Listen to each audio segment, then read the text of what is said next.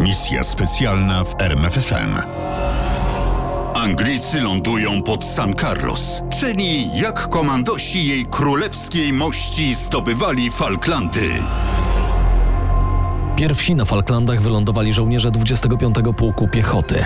A ponieważ opór garnizonu brytyjskiego był symboliczny, wojsko argentyńskie błyskawicznie rozlazło się po wyspie. Opanowano stolicę Falklandów, Port Stanley oraz mniejsze, głównie portowe osady, w tym San Carlos, Darwin i Goose Green. Był 2 kwietnia 1982 roku. Przez następne tygodnie żołnierze pełnili tylko służbę patrolową, a że wschodni Falkland był słabo zaludniony i niewielki, Obowiązków było mało. To też walczono przede wszystkim z nudą i z chłodem oraz czekano aż kryzys wokół Falklandów wygaśnie. nikt bowiem w Argentynie, od prezydenta Galteriego zaczynając, poprzez szefa sztabu, a na zwykłym żołnierzu kończąc, nie wątpił w zwycięstwo. Wszyscy byli pewni, że Wielkiej Brytanii nie stać na odwet. I właśnie między innymi z tego przeświadczenia wynikła bierność wojska argentyńskiego. Kiedy jednak okazało się, że Margaret Thatcher uparła się odzyskać Falklandy, w sztabie armii argentyńskiej rozłożono ogromną mapę wysp. I zaczęto się zastanawiać, w którym miejscu nieprzyjaciel może przeprowadzić desant. Generałowie Galtieriego wyjątkowo szybko uznali, że jedynym miejscem, gdzie można się spodziewać desantu brytyjskiego jest Port Stanley. Dlatego właśnie tam rozstawili gros batalionów piechoty i artylerii. Natomiast do kilku mniejszych portów wysłano nieliczne oddziały piechoty. W rejon jednego z takich mini portów przy osadzie San Carlos trafił 62-osobowy oddział zbrojony w dwa moździerze i dwa bezodrzutowe działa kalibru 105 mm. Byli to żołnierze ze znanego nam już 25 Pułku Piechoty, dowodzeni przez podporucznika Estebana. Na niewysokim wzgórzu oddalonym około kilometra od San Carlos podporucznik kazał przygotować stanowiska dla moździerzy oraz armat i czekał. A czekał głównie na rozkaz ze sztabu dywizji, który każe mu wracać pod Port Stanley, bowiem tu na zachodnim wybrzeżu wschodniego Falklandu nic, dosłownie nic się nie działo. Nocą z 20 na 21 maja 1982 roku uspokoił się wiatr. Z za chmur wyszedł księżyc i srebrnym blaskiem oświetlił cichy Atlantyk. Minęła północ i podporucznik Esteban odfajkował kolejny nudny dzień służby. Idziemy do San Carlos. Na posterunku zostawił tylko obsługę moździerzy i obserwatorów, raptem 19 żołnierzy. W tym czasie, kiedy Argentyńczycy nudzili się na Falklandach, a wokół wysp rozgrywały się bitwy wojny morskiej i powietrznej, gabinet wojenny pani premier Margaret Thatcher zastanawiał się, jak ugryźć Falklandy. Nasi żołnierze nie mogli bez końca siedzieć na okrętach. Pisała Thatcher w memuarach pod tytułem Moje lata na Downing Street. To było niebezpieczne. W końcu wystarczyła jedna rakieta Exocet, aby dramat niszczyciela Sheffield powtórzył się na dużo większą skalę. Za jednym uderzeniem życie straciłoby około 3000 żołnierzy, trzy brygady komandosów. A jednak desant nie był łatwą operacją, należało dokładnie przemyśleć każdy detal. Było oczywiste, że podczas desantu będziemy łatwym celem. Szczególnie martwiło nas, czy mamy wystarczające wsparcie lotnicze. Nie wiedzieliśmy też, gdzie są argentyńskie okręty podwodne. Lotnictwo nieprzyjaciela było nadal silne. Nie można było więc pozwolić mu na rozwinięcie skrzydeł. A to na pewno miałoby miejsce w wypadku desantu od strony otwartego oceanu. To między innymi dlatego już na wstępie odrzucono pomysł desantu na Port Stanley. Ponadto zwiad lotniczy informował o rozbudowanej obronie nieprzyjaciela na wzgórzach wokół miasta. Należało poszukać innego miejsca. Wybrano wąską zatokę Ajax pod San Carlos. Dlaczego? Sztab wybrał tę zatokę ze względu na górzysty teren. To nas chroniło przed atakami zabójczych rakiet Exocet i okrętów podwodnych. Tłumaczył generał Julian Thompson, dowódca III Brygady Komandosów. Poza tym zatoka była wystarczająco daleko od Port Stanley, aby zapobiec szybkiej reakcji stacjonującej tam argentyńskiej piechoty. Na pierwszy ogień rzucono trzecią brygadę komandosów, wzmocnioną pułkiem spadochroniarzy. To było wszystko. Reszta armii miała się desantować w kolejnych rzutach pierwszego i drugiego dnia inwazji. O ile komandosi utrzymają przyczółek pod San Carlos. Kapitan pułku spadochroniarzy Stuart Russell mówił, że szczegóły desantu, to jest miejsce i datę, żołnierze poznali jakieś 24 godziny przed akcją. Atak miał nastąpić nocą z 20 na 21 maja. Flota desantowa była nieliczna. Z dala od brzegu w świetle księżyca komandosi spadochroniarze przesiedli się z liniowca Canberra na HMS Fearless i HMS Intrepid. Były to tak zwane okręty desantowe LPD, czyli Landing Platform Dock. Każdy transportował po 8 barek desantowych, około 400 żołnierzy i niewielką ilość lekkich czołgów Skorpion oraz dział 105 mm. Było już dobrze po północy, 21 maja 1982 roku, kiedy flota desantowa wpłynęła w wąski przesmyk między dwiema wyspami, czyli w cieśninę falklandzką. O godzinie 2.50 Argentyńczycy ze wzgórza nad San Carlos zauważyli sylwetki brytyjskich okrętów wpływające w ciśninę. Zaalarmowany podporucznik Esteban natychmiast wycofał się z wioski i ze wzgórza zaczął obserwować intruzów. Widział, jak do brzegu podpływają małe barki desantowe, jak opuszczają dziobowe rampy, jak z wnętrza wysypują się żołnierze. Huknęła pierwsza salwa z argentyńskich moździerzy, potem druga i trzecia. I nic się nie stało. Kolejne barki podpływały do brzegu i nowi komandosi zajmowali pozycje wokół San Carlos. Za to odezwały się ogniem dział brytyjskie okręty, a 25-osobowy oddział Special Boat Service ostrzelał wzgórze podporucznika Estebana ogniem broni maszynowej. Wreszcie nad polem bitwy przeleciały dwa brytyjskie helikoptery. Dopiero po pięciu godzinach, około 8.22, podporucznik Esteban połączył się przez radio z garnizonem w Goose Green. Meldunek natychmiast przekazano do naczelnego dowództwa w Port Stanley. Dowódca korpusu argentyńskiego, generał Mario Menendez, był zupełnie zaskoczony tym desantem. Nie mógł zrozumieć, dlaczego Brytyjczycy wybrali takie miejsce. Dlatego uznał, że operacja lądowania pod San Carlos jest akcją dywersyjną, której celem jest wyciągnięcie dywizji argentyńskich z Port Stanley, prawdziwego celu Brytyjczyków. Tymczasem około godziny 10 nad San Carlos pojawiły się argentyńskie samoloty. Celowały przede wszystkim w niszczyciele i fregaty. Na barki desantowe z żołnierzami i statki zaopatrzenia nie spadła żadna bomba. Było to raczej zrozumiałe. Tylko niszczyciele i fregaty były wyposażone w broń przeciwlotniczą, więc to one mogły zestrzelić samoloty. Aby zminimalizować to ryzyko, należało je zniszczyć. W ciągu tego dnia argentyńskie samoloty atakowały Brytyjczyków aż 17 razy. Bombardowano pięć okrętów i chociaż wiele bomb nie eksplodowało, poważnie uszkodzono Arden i Argonaut. Na obu okrętach były ofiary. Wreszcie z nieprzyjacielem zrobiły porządek Harriery. Zniszczono 8 samolotów. Skromny jak na razie przyczółek został obroniony. Pod koniec następnego dnia, 22 maja, wszystkie wojska desantowe znalazły się na lądzie. Kopano okopy, patrolowano okolice, czekano na dalsze rozkazy i zaopatrzenie. Właśnie z uwagi na pojawiające się nad San Carlos samoloty nieprzyjaciela, rozładunek trwał powoli i przeciągnął się na kilka dni. 25 maja generał Julian Thompson, dowódca III Brygady Komandosów, otrzymał rozkaz przygotowania ataku na argentyńskie pozycje wokół dwóch małych osad Derwin i Goose Green. Obie znajdowały się na wąskim przesmyku. Derwin po północnej stronie, Goose Green po południowej. Teren był pofałdowany i bezdrzewny, w niektórych miejscach zalegały torfowiska. Trudno było się tu schronić przed bystrym okiem argentyńskiego obserwatora. Poza tym niemal bez przerwy padał deszcz albo sypał śnieg, do tego przeraźliwie mocno wiało. A gdy wiatr ustawał, pojawiała się mgła. Generał Thompson postanowił wysłać na ten paskudny teren drugi batalion spadochroniarzy. Wybór wynikał z prostego faktu. Była to jednostka znajdująca się najbliżej przesmyku. W rzeczywistości było to zadanie trudniejsze niż przypuszczałem. Mówił generał Thompson w filmie pod tytułem Wojna o Falklandy. Popełniłem szereg błędów, powinienem wysłać tam więcej żołnierzy i broni pancernej. Na Goose Green poszedł oddział 690 spadochroniarzy, wzmocniony trzema działami 105 mm i plutonem przeciwpancernym. Wsparcie z powietrza miały zapewnić lekkie helikoptery Scout. Powinienem też dowodzić osobiście. Dodawał skurczony Thompson. Tymczasem uderzenie na Goose Green prowadził dowódca batalionu spadochroniarzy, podpułkownik Herbert Jones. Podpułkownik Jones musiał opanować teren, to znaczy wyrzucić z niego Argentyńczyków bądź zmusić ich do kapitulacji. A potem wrócić na główny kierunek uderzenia. To znaczy dołączyć do reszty brygady, która przygotowywała się do decydującej ofensywy na stolicę wysp Port Stanley. Spadochroniarze nie wiedzieli, że Argentyńczycy mieli przewagę. Na przesmyku siedziało 903 żołnierzy z zespołu zadaniowego Task Force Mercedes, podpułkownika Piaggi, wyposażonych w moździerze, działa i karabiny maszynowe. Podpułkownik Piaggi dostał od generała Menendeza zadanie obrony przesmyku pod Darwin oraz bazy lotniczej w Goose Green. Natomiast gdy Anglicy nie atakowali Goose Green, tylko od razu ruszyli na Port Stanley, jego Task Force Mercedes miał uderzyć w odsłonięte południowe skrzydło nieprzyjaciela, by w ten ofensywny sposób wesprzeć obronę stolicy.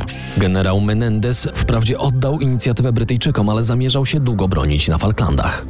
Liczył na wyczerpanie i zniechęcenie przeciwnika do długiej wojny. W ten sposób chciał osiągnąć zwycięstwo. Wywiad brytyjski nie był zaskoczony taką taktyką. Zakładano, że oddziały argentyńskie nie przedstawiają dużej wartości bojowej. a zatem nie stanowią realnego zagrożenia dla znakomicie wyszkolonych komandosów i spadochroniarzy. Argentyńczycy mieli na Falklandach około 10 tysięcy żołnierzy, głównie poborowych, słabo wyszkolonych w obsłudze broni i sprzętu. Jak opowiadał pewien argentyński szeregowy Esteban Avalos, była grupa rekrutów, którzy 10 dni spędzili w terenie, a następnie wysłano ich na Malwiny.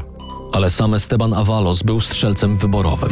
Jedna kompania przeszła szkolenie komandosów, inne po prostu miały wysokie morale. Z drugiej strony na cholernie zimnych Falklandach w środku południowoamerykańskiej zimy znaleźli się poborowi z subtropikalnych prowincji Argentyny. Krótko mówiąc, wyszkolenie żołnierzy było różne. Niemniej jednak już wkrótce podczas bitwy o Goose Green miało się okazać, jak błędną ocenę wystawił wywiad brytyjski swoim przeciwnikom. Najpierw na przesmyku pod osadą Darwin pojawił się szwadron D z SAS. Zaatakowali jedną argentyńską kompanię, po czym się wycofali i przeszli do działań rozpoznawczych. Przez następne cztery dni obserwowali osiedle Darwin i Goose Green. Po czym wysłali meldunek do sztabu III Brygady Komandosów. W obszarze Darwin Goose Green zlokalizowano nieprzyjaciela w sile jednej kompanii.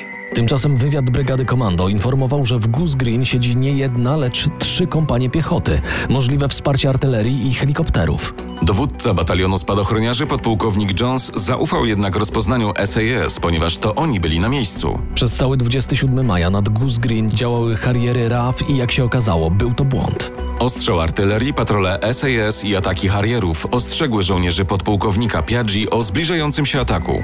Ale najpewniejszej informacji udzieliła przeciwnikowi stacja BBC. Otóż na dzień przed atakiem, podczas opracowania szczegółów uderzenia na Darwin i Goose Green, dowództwo batalionu nasłuchiwało BBC World Service. W pewnym momencie usłyszeli. Drugi batalion pułku spadochronowego jest gotowy do ataku na osady Darwin i Goose Green. Podpułkownik Jones wpadł w furię. Wściekły doskoczył do dziennikarza BBC Roberta Foxa i wykrzyczał mu w twarz, że zamierza pozwać do sądu nie tylko BBC, ale też Whitehall i gabinet wojenny.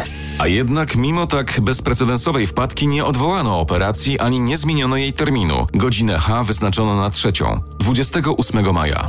Sygnałem do ataku miała być salwa z fregaty Arrow. 27 maja po zmroku spadochroniarze wyszli z Port Carlos. Musieli przejść 13 mil.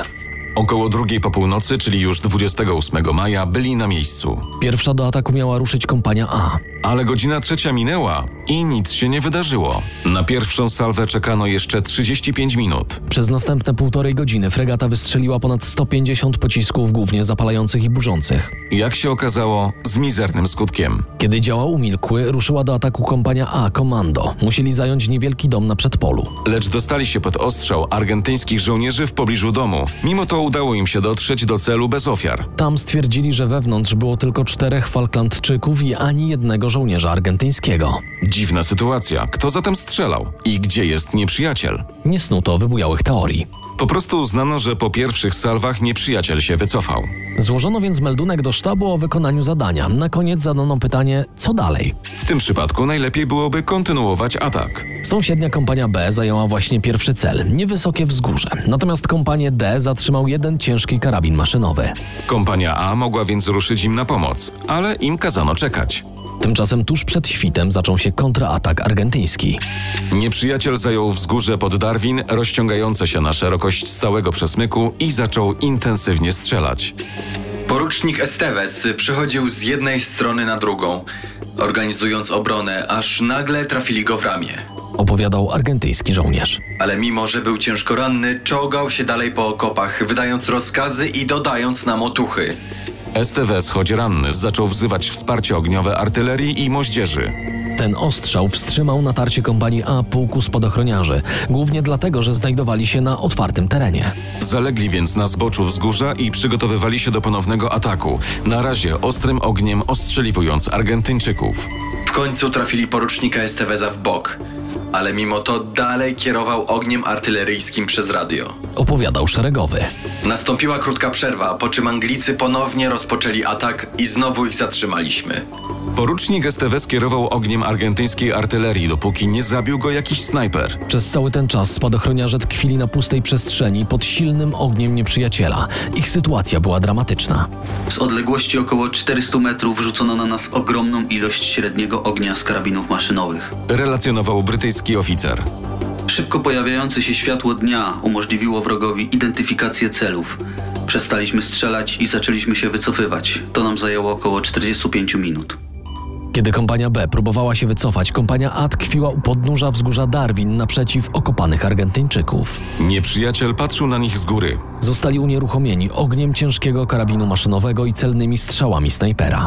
Po pięciu godzinach intensywnej walki spadochroniarzom zaczynało brakować amunicji, a nadal nic nie zapowiadało, że obrona argentyńska zostanie przełamana.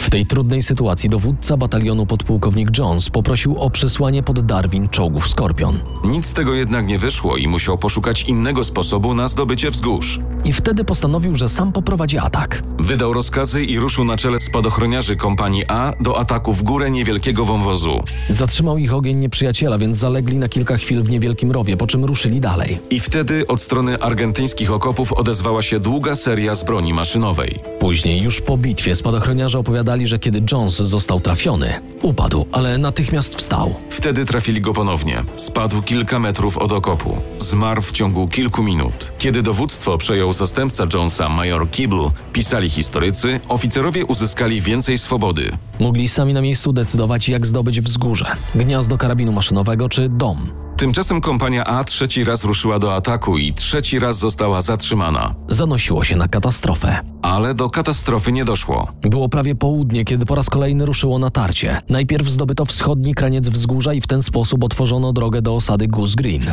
Ale dopiero przed godziną 14 wzgórze zostało zdobyte. Spadochroniarze ponieśli dotkliwe straty.